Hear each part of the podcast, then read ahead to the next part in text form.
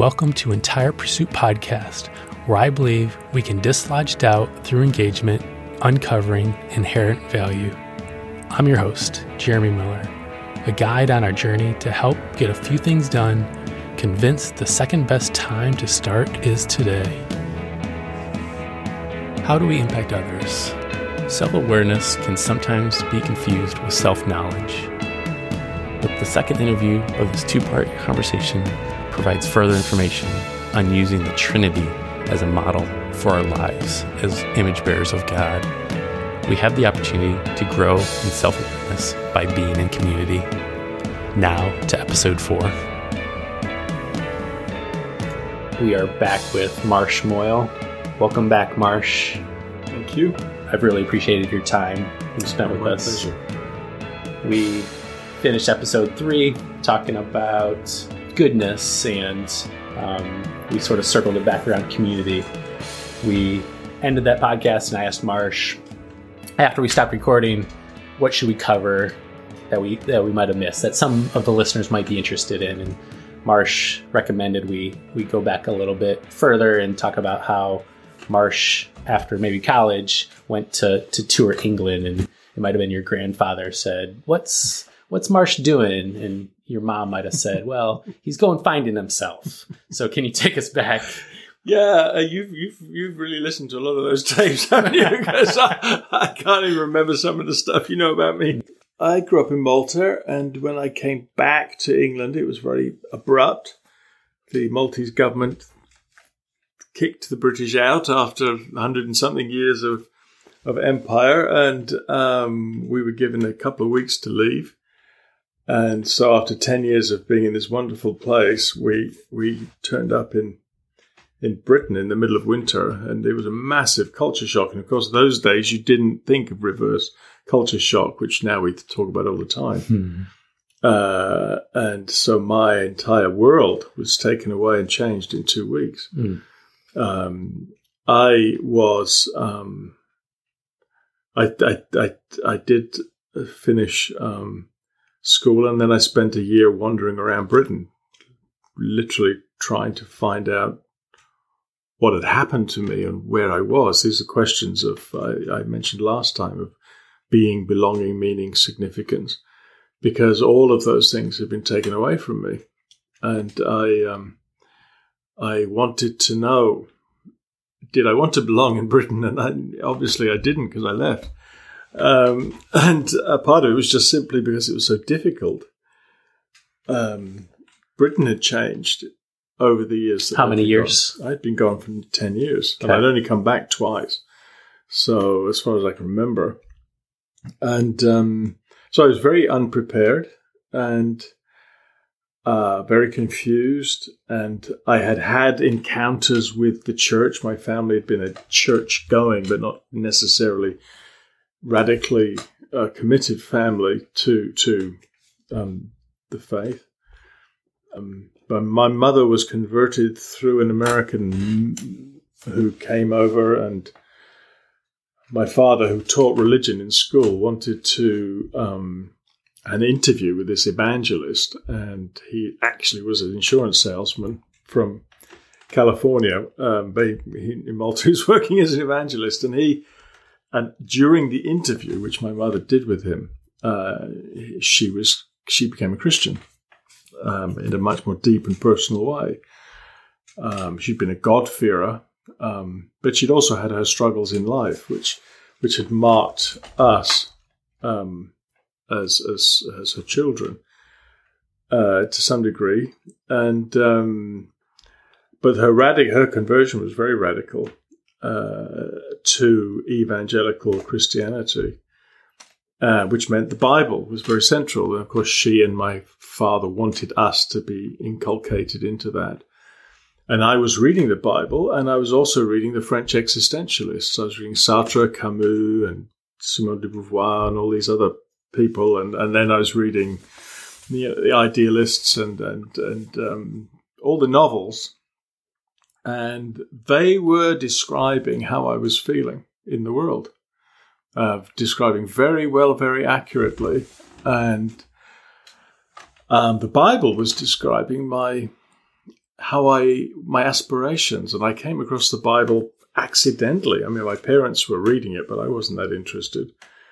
Uh, but one day I did pick it up and started to read something in, I think, in um, in Paul's letters, and I was surprised at how Paul talked about normal human things, relationships, and and, and aspirations, and so on. And and so that's the that was the tension I was in. I, on the Bible is on one hand, and the existentialists on the other, and I couldn't put the two together.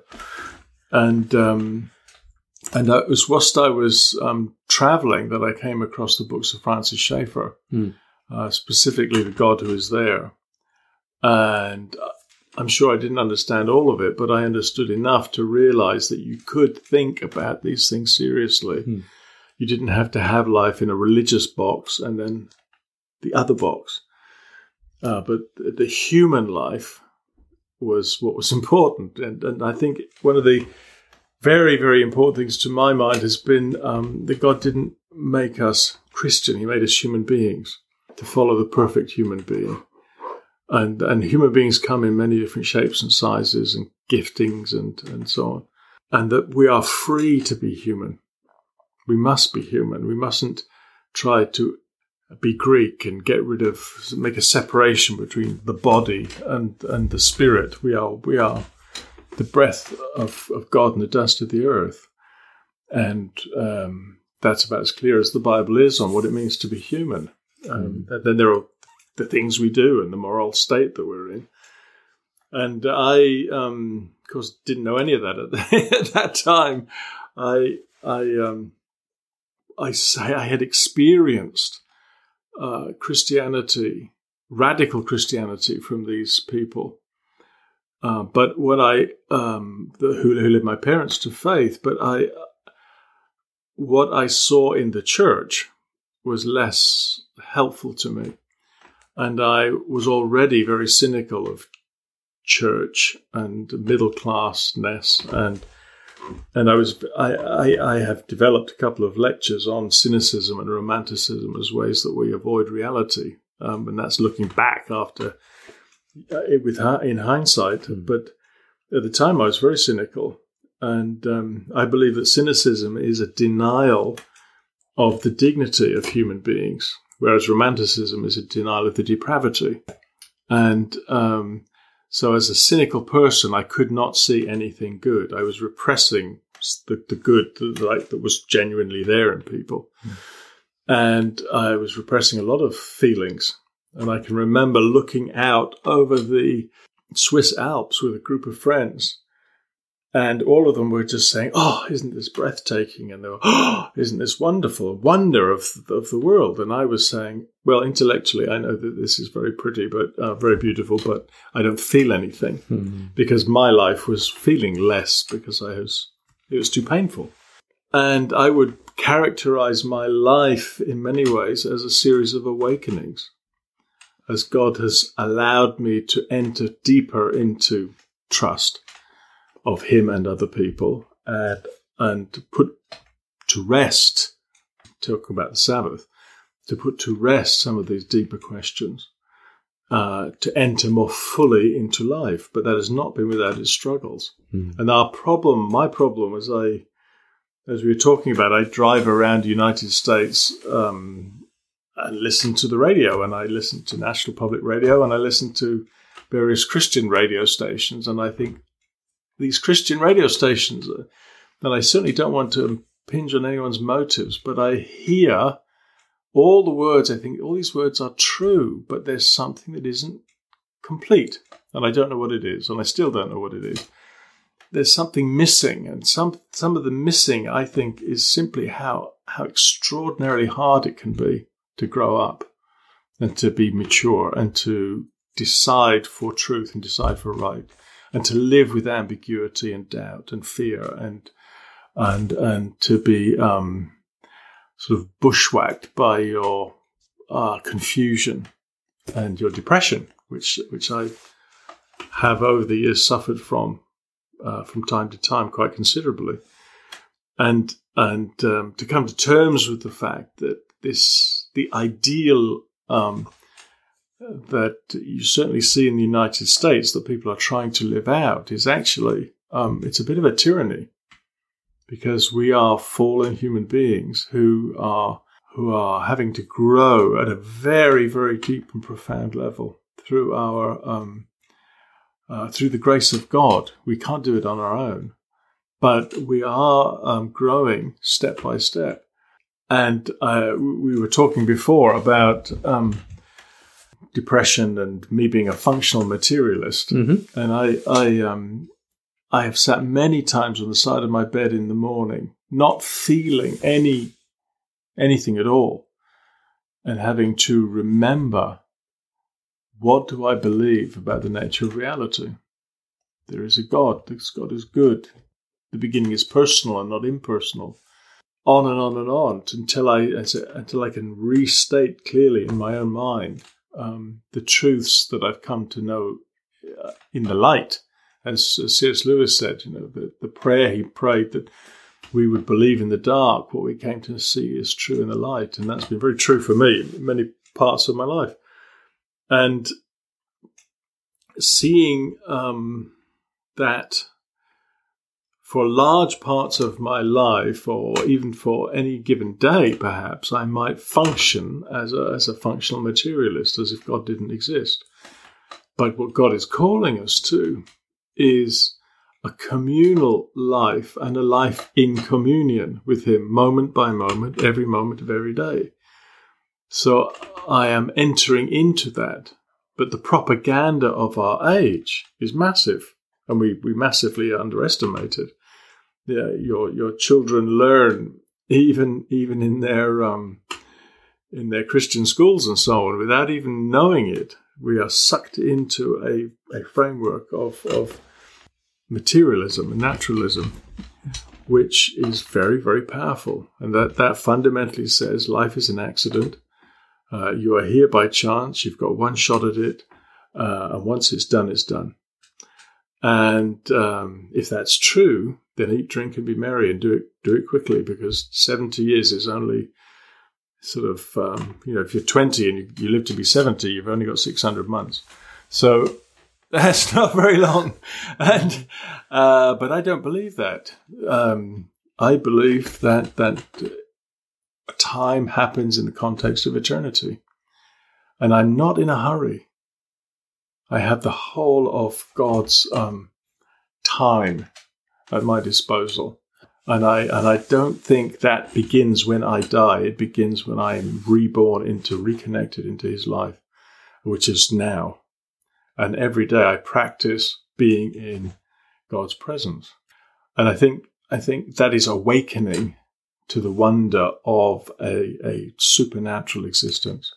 No, thank you for that. We talked about wonder and um, I remember some of your lectures talked about would spend nights on the beach and the, the stars would come mm-hmm. out. And then you talked about it is dark, but as the sun comes up, certain things are illuminated.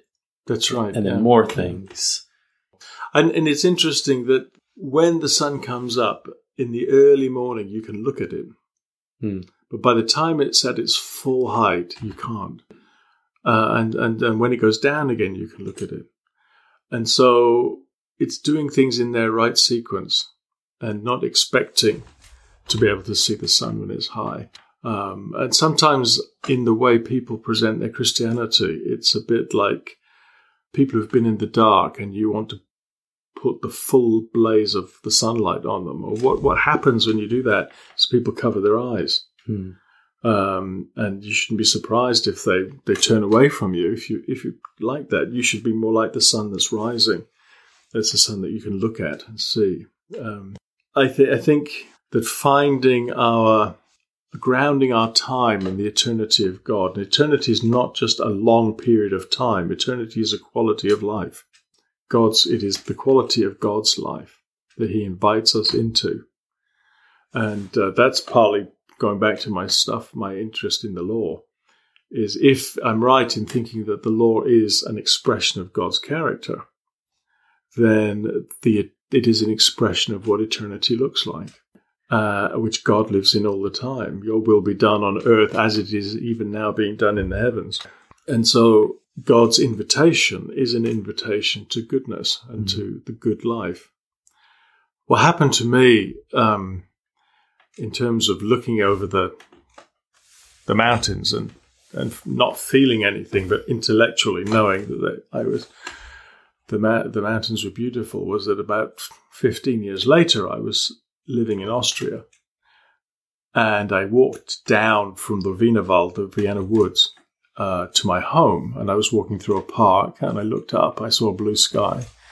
I saw a red tree with red leaves, a tree with bright yellow leaves, and then the green grass, and it took my breath away. Oh. It went, and then I thought suddenly you've just experienced beauty. Wow! For the first time, it was an awakening, and from that little crack, then then a huge um, sort of opening has has has has occurred over the years, uh, and in that and in many other areas where my own life of feeling, because I was so cynical and so tight, has been a life of awakening to all sorts of feeling, some of which are very good, rich, and some which are very painful, but nevertheless real.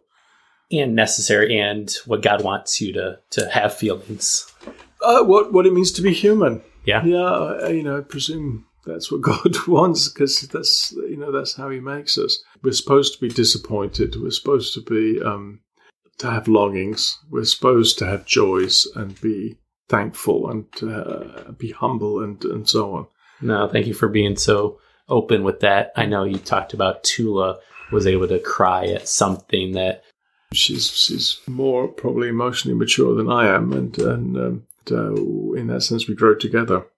And I think our marriages, since we're talking about wives and marriage, mm-hmm. um, are supposed to be a reflection of the Trinity, and the Trinity is an infinite intimacy. And so this marriage is where we get to practice that.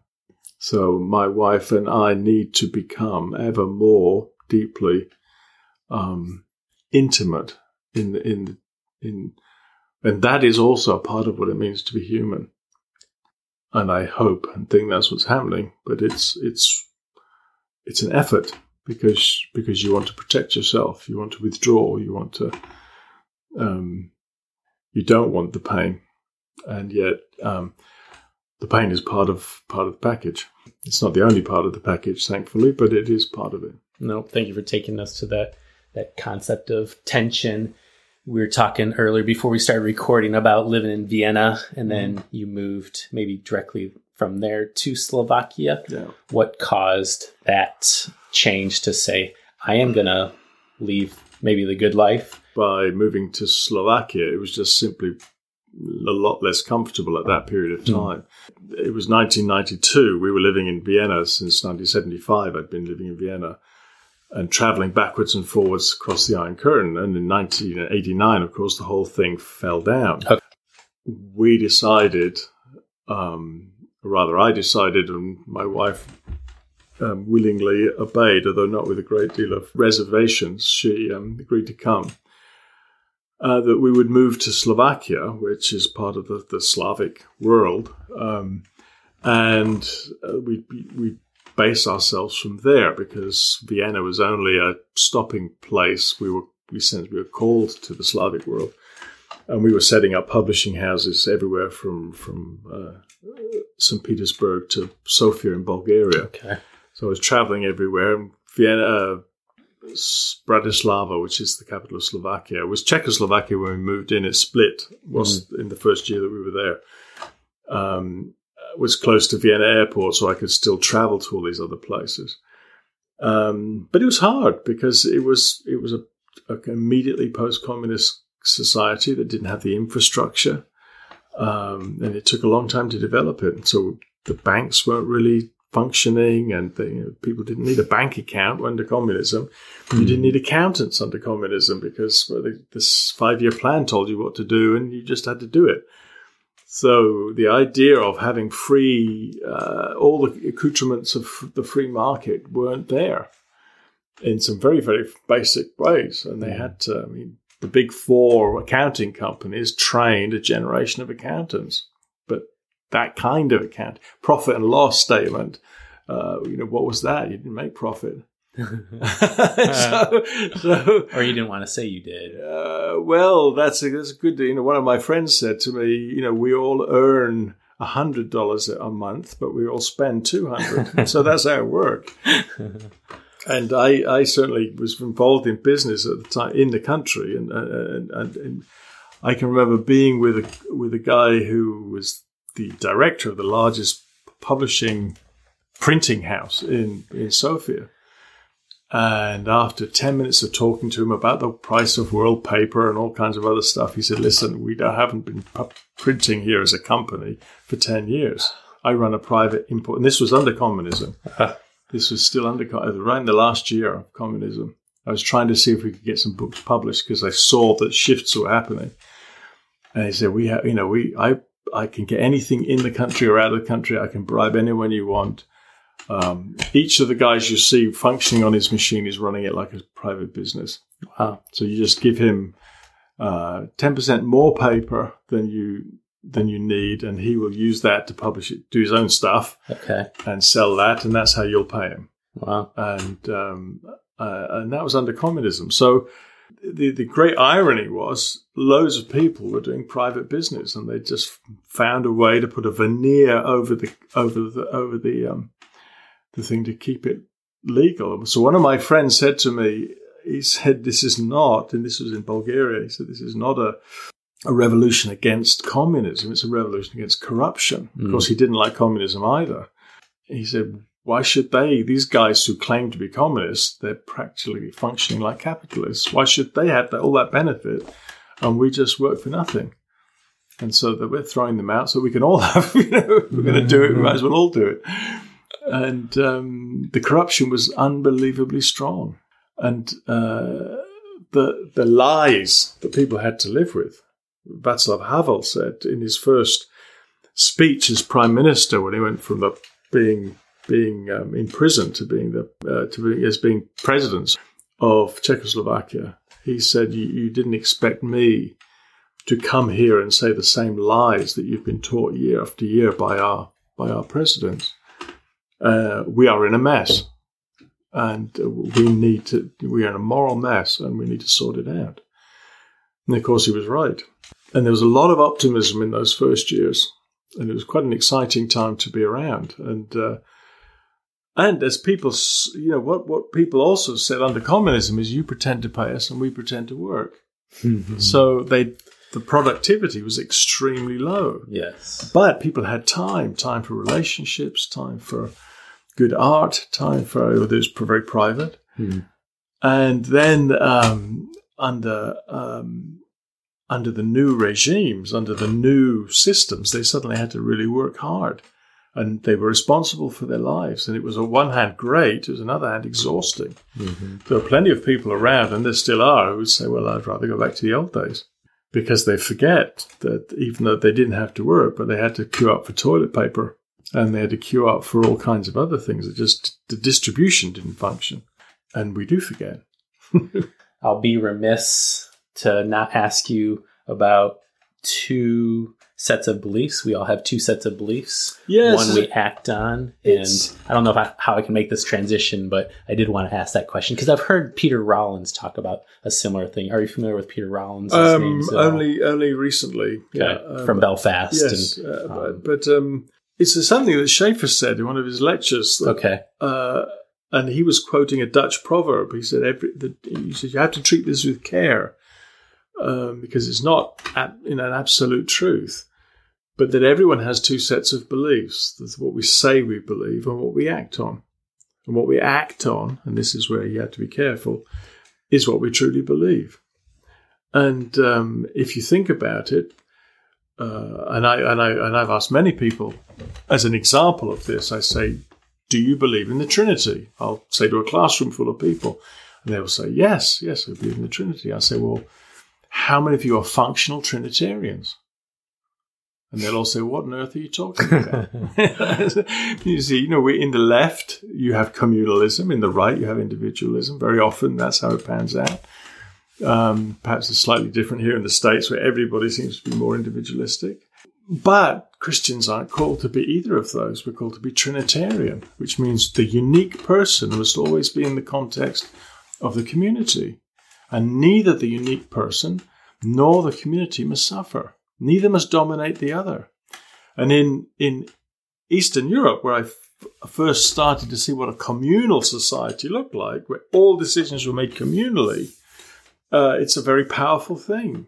Um, uh, we, my wife and I lived for a while with a group of Russian Germans, people who had been in Russia for many years and then were bought out by the German government um, under communism. We lived with them, and they came uh, to the bank. There were 35 families, and they bought, they got a mortgage, one mortgage for 35 families.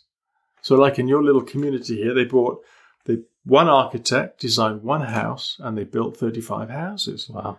So they bound themselves for 20 years for, for, for, for, for together to pay back this mortgage. And you think that that was a powerful statement, but they weren't used to difference. They weren't used to uniqueness. Mm-hmm. So they'd come from this place where they all had $100 a month. They never had any money and they shared everything. They came to the West they were they still had that attitude, Mm. but then they're confronted with the one guy can buy a Ford and one guy can buy a Mercedes. And and one guy can get a job that's high paying, one guy can get a job that's low paying, and they didn't know how to sort out the difference. So they did the communal bit well, but they didn't do the individual bit well. We do the individual bit extraordinarily well, but we don't know how to live in community. And we have students who come to L'Abri again and again who say, Oh, we just love the idea of community. How can we do that? But it is much more than simply doing it. It's, it's a deep, deep sense of givenness, but also of preserving what is unique. So my, you're an accountant. My, my ideal is to say, well, what you need is a, it's like being an artist in a room full of accountants or an accountant in a room full of artists. You know, the artists want to paint outside the box and the accountant, everything has to be in the box. You know, the spreadsheet doesn't work. And yet both have to appreciate the other. Both have to respect the difference. And that's difficult. It's painful. It makes you feel insecure. It makes you nervous. And, and yet that is how we work towards being intimate, being trusting, that's where the trust is so important. Uh, and why goodness is so important to get back to the theme. No, that's good. So, why is there that tension that somebody would say, if you told somebody you believe two things, you have two sets of beliefs? When I think of that, I think that's not right. I, I believe one thing. I believe that, I don't know what type of example you want to use. I believe capitalism is right, but you're saying I actually believe another thing. I no, well, I think you can say um, capitalism is a very complex example because because um, there are aspects of capitalism that are absolutely essential for human life, and Yeah. that Very aspects of free markets that are. you know, They've been free markets as Hmm. long as they've been markets. Hmm. People dealing and wheeling it with one another and exchanging, um, uh, and yet we we are we are communal beings. It's not good that man should be alone. Mhm. That uh, without um, the ability to form good connections, we are lonely. And the reality in, is now that in the last 50 years, we have gone from being 4% alone, people living on their own, to being 33% on our own, Hmm. all across Western Europe and the United States. Okay. So 33% of people, almost now the largest single group of, of people, um, the largest demographic is people living on their own. That's loneliness, which distorts our perception of ourselves. We need to be, um, it's not good the man should be alone because he ends up with a distorted perception of who he is. Okay. Uh, and without the tools for maturing because you mature in relationship to your wife when you and she work out your differences together. hmm Uh, you grow up. And if you don't have that opportunity to grow up, you don't grow up. And we have, you know, what the, the sociologists would call, psychologists would call, sort of, uh, 25 is the new 18.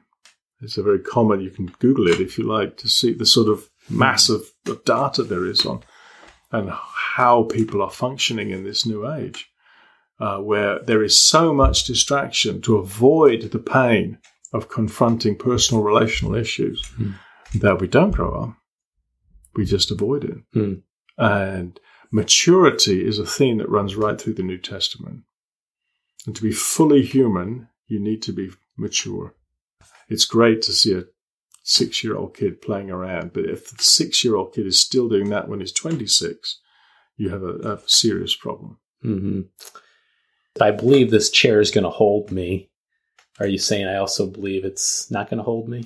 No, it's not a question of contradiction. It's a question of um, saying I believe that there is a God in the universe, uh, but also saying, acting like a functional materialist. Okay. So I, I, I say one thing, but I live in another way. And the way you live is what you really truly Uh, believe. uh, and that's where it becomes it's important not to be absolute because I'm inconsistent. All human beings are inconsistent. Okay. And we are growing and we are learning. So we are working it out. But on a deeper level, we Westerners tend to think that what we rationalize is what we believe. And that is simply not true. Uh, the more you get to know any any any person, you know that we are thoroughly inconsistent. And what we we want to say, uh, we, we we want to say that I believe this, I believe in God, or I don't believe in God. Doesn't make any difference.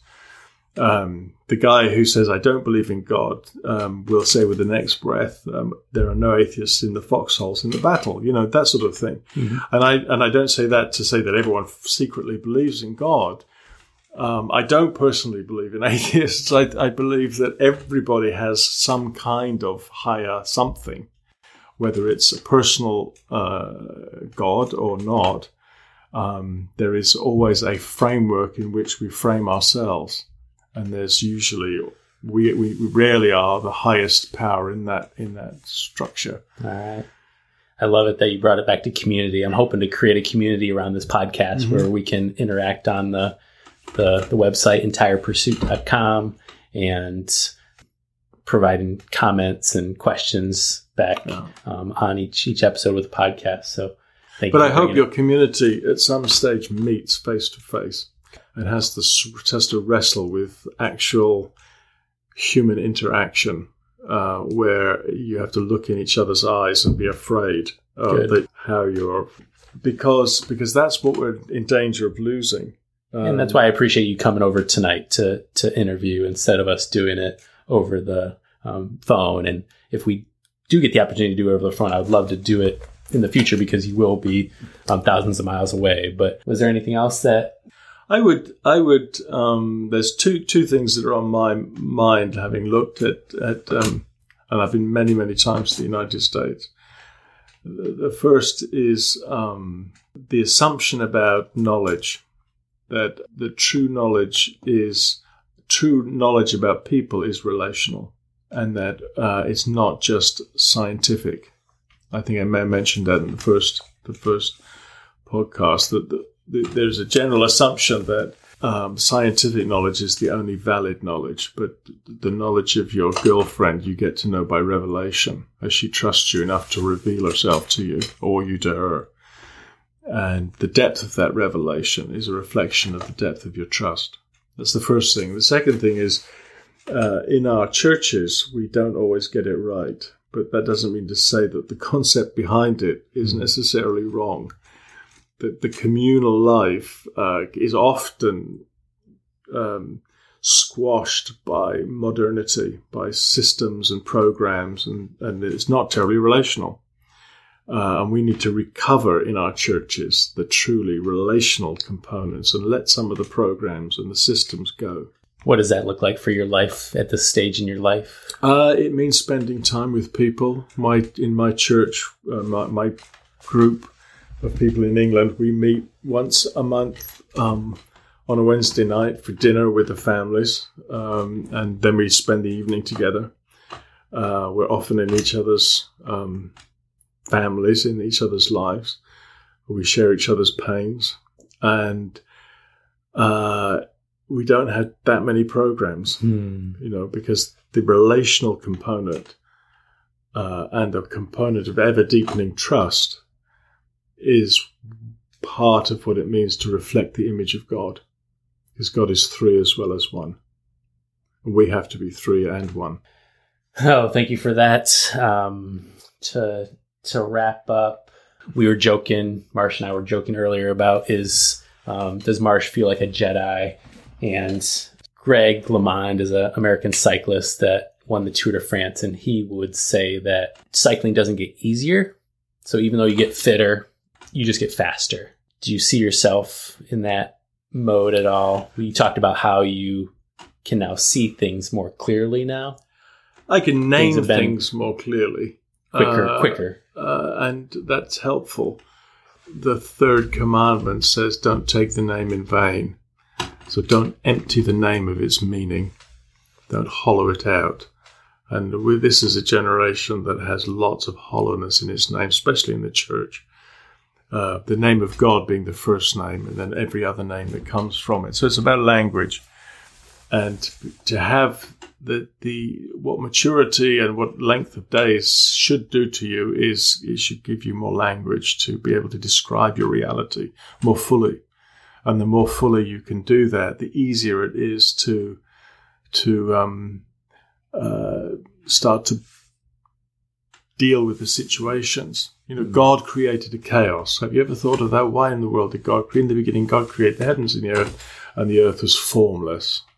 This tohu vabohu, this uh, this difficult word to translate, but there's a kind of an element of chaos. Why in the world did God create a chaos?